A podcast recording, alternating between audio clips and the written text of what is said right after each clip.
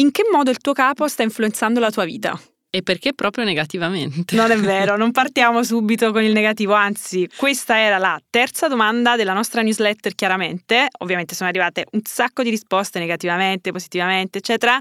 Un sacco di cose da dire, quindi vai Lorenzo, mandaci la sigla e iniziamo.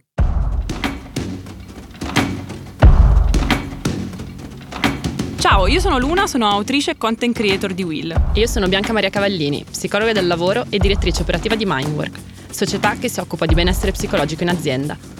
Questo è Troppo Poco, il podcast di Will in cui parliamo di benessere psicologico al lavoro. E lo facciamo partendo dalle vostre riflessioni. Ciao Bianca. Ciao Luna. Come stai? Bene, grazie. Tu? Bene, dai, possiamo, possiamo dire che questi esercizi... Hai un buon capo.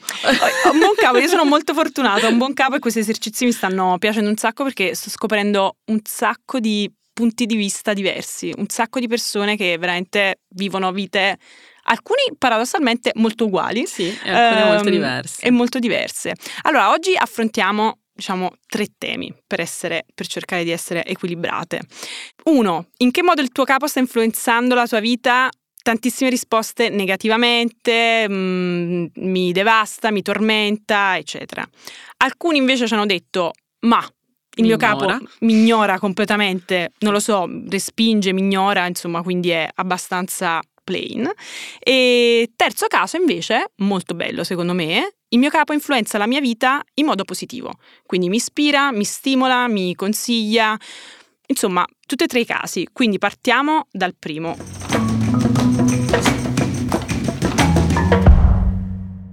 Un sacco di risposte ovviamente dicevano il mio capo mi sta devastando, addirittura alcuni dicevano è il mio tormento. Sotto questo capo addirittura ho dovuto riprendere lo psicologo e una, una persona ci diceva ho una sensazione di malessere ogni volta che esco da una riunione con lui o dove c'è lui. Secondo me è tossico capo brutto e cattivo, no? Poi nell'immaginario famoso. comune, il famoso capo brutto e cattivo. Eh, peraltro faccio una premessa, abbiamo voluto portare tutte e tre le casistiche proprio per evitare di concentrarci sul, sul, capo necessariamente negativo, perché poi nell'immaginario comune molte volte è così, ma in realtà ci sono arrivate delle storie molto belle anche di capi Bellissime. e cape che hanno Vero. con i loro collaboratori e collaboratrici un rapporto di, di fiducia, di stima reciproca, quasi di amicizia, eccetera. Poi ne parleremo.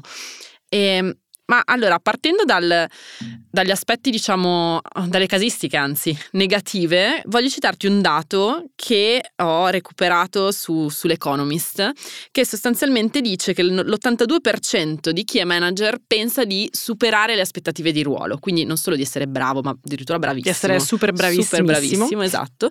Eh, ma solo il 27% de, dei loro collaboratori e collaboratrici è d'accordo. Quindi c'è un gap gigante tra cosa io come capo responsabile penso di fare, di essere, eccetera, e cosa poi in realtà come vengo percepito, percepita.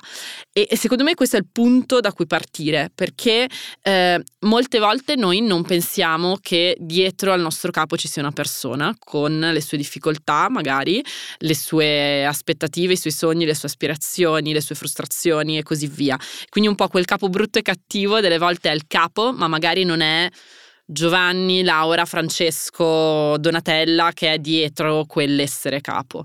E, e, quindi non lo so, mi faceva piacere partire un po' da una umanizzazione del, del capo, che secondo me delle volte un po' manca.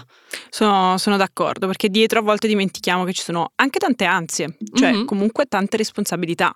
Noi all'interno della newsletter citavamo un altro dato di uno studio condotto dal Workforce Institute della società UKJ eh, e diceva che i manager hanno un impatto sulla salute mentale delle persone maggiore di quello dei loro terapeuti, 69% contro il 41%, è tanto grande quanto quello del partner.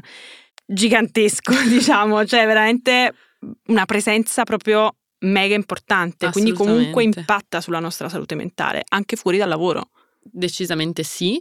E io uso una, una metafora per, per, raccontare quando poi parlo di, di queste cose nelle, nelle, aziende, no? che poi come, come Mindwork ci occupiamo anche proprio di leadership a misura di benessere psicologico e quando, quando tengo del, degli interventi su questo uso la metafora dell'innaffiatoio Perché... Sono eh, curiosa. Sì, perché se tu pensi al capo come un innaffiatoio che deve innaffiare i fiori, che sono le sue persone che devono in qualche modo crescere, lavorare bene, eccetera, non puoi innaffiarle se non ha acqua.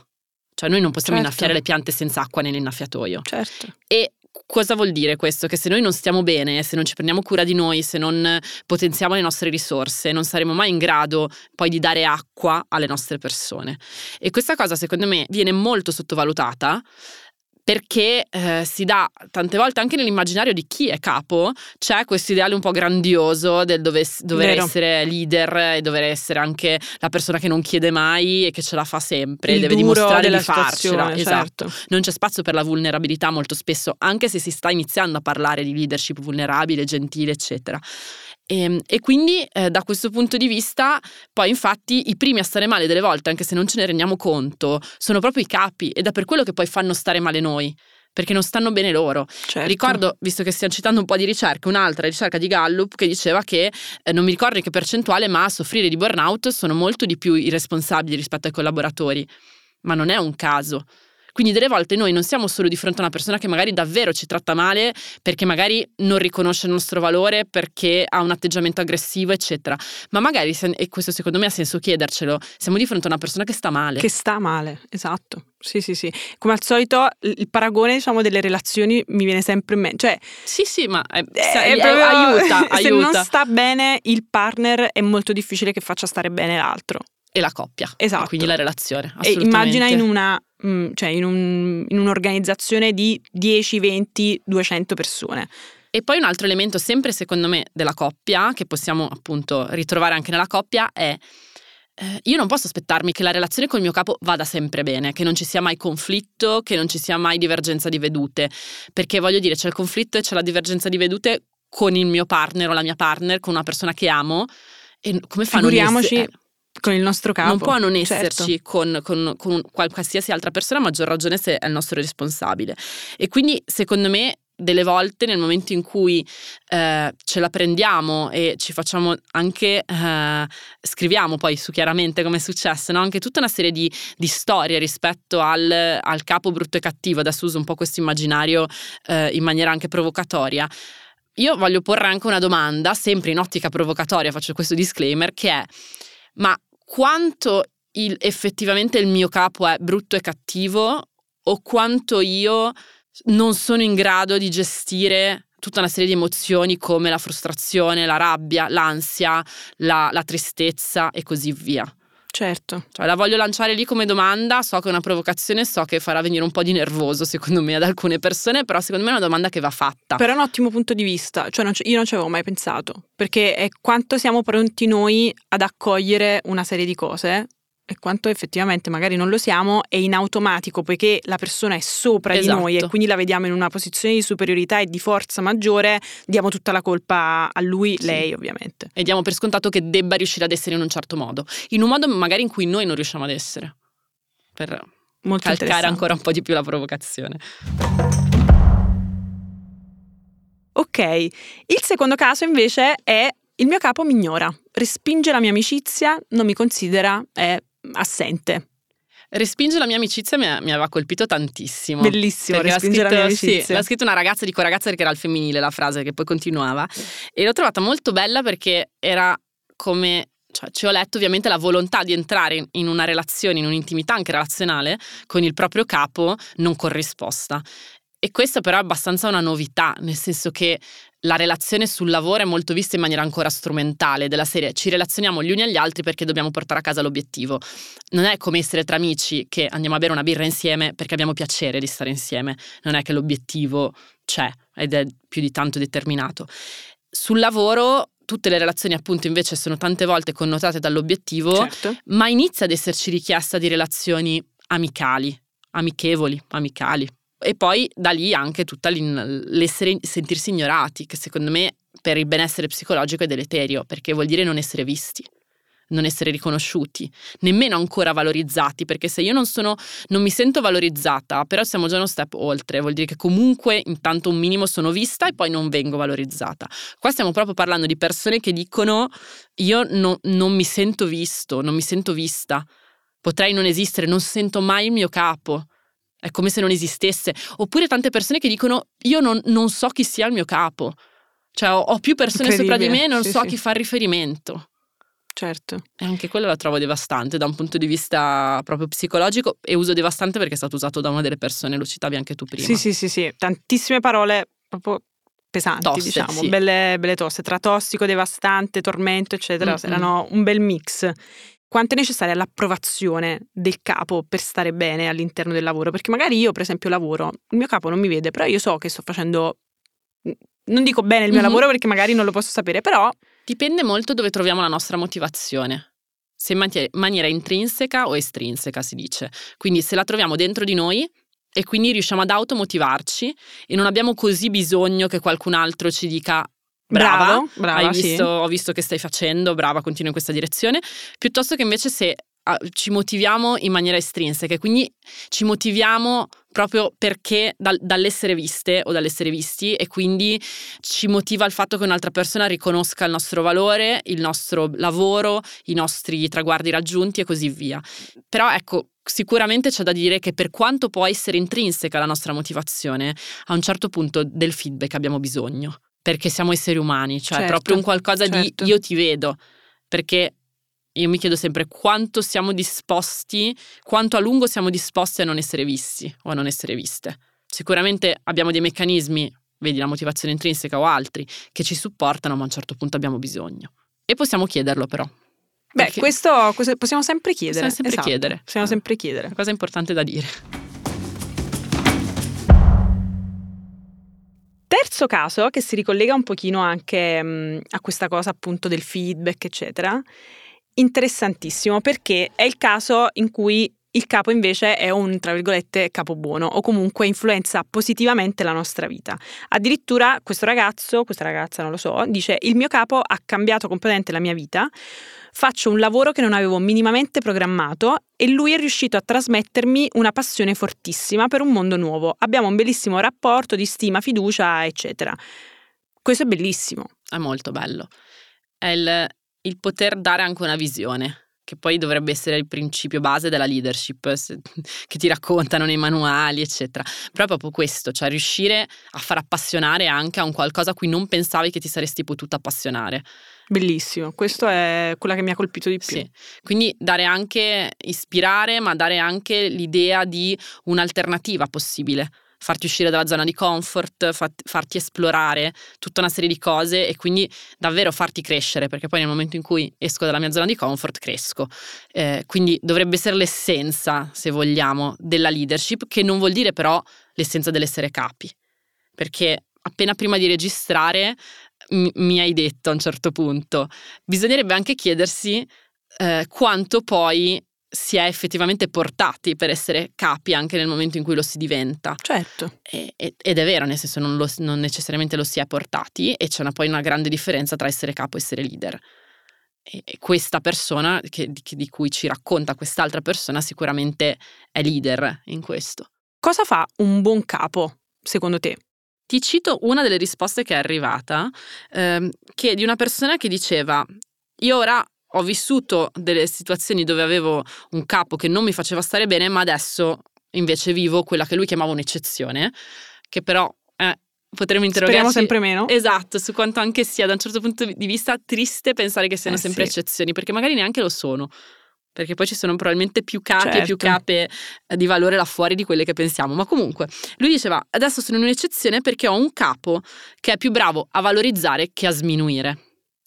E quindi ritorna anche il discorso, i, discorsi fatti prima.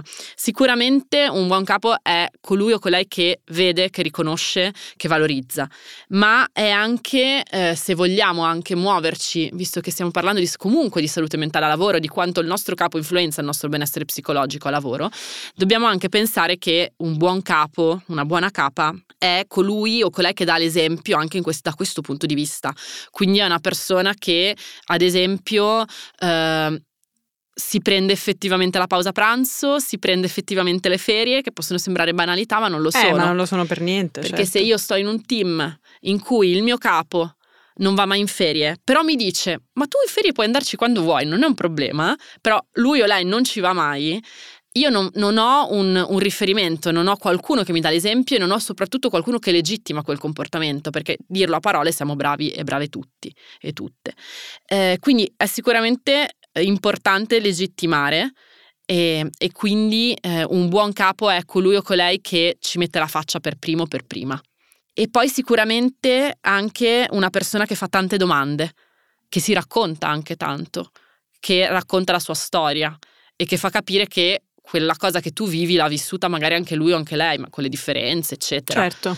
Eh, io faccio sempre un esempio parlando proprio di benessere psicologico, cioè è potentissimo dire come capo, come capa, io oggi non sto bene, da un punto di vista psicologico mi prendo un paio d'ore per ricaricare le energie. Cioè tu pensa alla potenza di questa cosa, perché a quel punto tu come parte del team dici, allora ma questa cosa è possibile, cioè è possibile farla. La differenza tra capo e leader mi ha, mm, diciamo, mi ha aperto un, un mondo e come dici tu, noi replichiamo i comportamenti che vediamo. Mm-hmm, assolutamente. Quindi se vediamo dei comportamenti tossici, tossici, esatto, tenderemo anche noi ovviamente ad avere quel tipo di comportamento. Se vediamo invece dei comportamenti positivi che riconoscono anche le, le quello che può essere la dimensione relazionale, psicologico o anche solo il valore di un'altra persona, noi siamo portati a replicare, perché poi l'essere umano funziona anche molto per eh, imitazione certo. fin da quando siamo piccolini, ma non è solo un discorso proprio di imitazione, è anche dirle le cose, non solo mostrarle, perché dirle le legittima ancora di più. Quindi ad esempio un buon capo è anche colui che prende posizione in maniera esplicita rispetto a comportamenti sbagliati, comportamenti non rispettosi, comportamenti eventualmente discriminatori e così via. Cioè è un qualcuno che comunque no, non ha paura di, eh, di, affermare anche una certa posizione su determinati, determinati aspetti, soprattutto se questi riguardano la sfera relazionale, la sfera emotiva, psicologica e quant'altro un buon capo viene da dire che comunque è una persona che ha fatto tanti anni di terapia, diciamo, che va dallo psicologo. Questo è il punto però, esattamente questo è il punto. Cioè, non è facile. Non cioè, è facile, non è ma niente facile. Quando ti, ti citavo prima la leadership a misura di benessere psicologico, è in realtà un modello che abbiamo sviluppato in Mindwork che ha cinque punti. Il primo è autoconsapevolezza. Perché sta cosa qua, cioè io non posso pensare di far star bene delle persone farle lavorare bene se non solo ho acqua nel mio innaffiatoio, ma anche se non mi conosco. Ma certo. Perché io riuscirò a, a, a farle stare bene fin tanto che riesco a far star bene me, nella misura in cui riesco a far star bene me. Se non riesco a prendermi cura di me, come faccio a prendermi cura di altre persone? Certo. E non le farò mai lavorare bene. Quindi sì, assolutamente. È una persona che è un buon capo, diciamo, possiamo dire che è una persona che va dallo psicologo una, di base. Sì, che sta lavorando per risolversi esatto. in qualche modo. C'è un bellissimo film che, che ti consiglio che si chiama Il capo perfetto, che ovviamente il titolo è un po' ironico, poi se andate a vedere il film, però mette in luce tutta una serie di punti che abbiamo toccato ed è, ed è interessante. Super, lo vedrò, lo guarderò sicuramente e soprattutto lo consiglierò, questo sicuramente. E grazie Bianca, eh, come al solito, eh, ormai lo dico sempre, ma è stata una chiacchierata molto stimolante, spero anche, anche per, per, per tutte le persone esatto. che ci ascoltano. E, ehm, spoiler per la prossima puntata.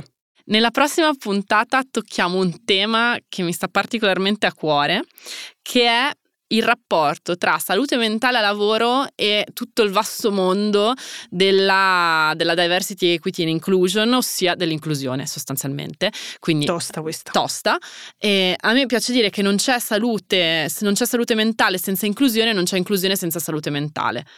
E andremo a capire un po' questo, cosa questo significhi e, e vedremo che, che è abbastanza tosta. E come al solito partiremo da una domanda che trovate in Chiaramente, che è la newsletter collegata a questo podcast, in cui cerchiamo di fare qualche riflessione insieme che poi come al solito ogni giovedì approfondiamo qui in troppo poco. Ci vediamo giovedì prossimo. A allora. giovedì prossimo. Ciao a tutti. Ciao.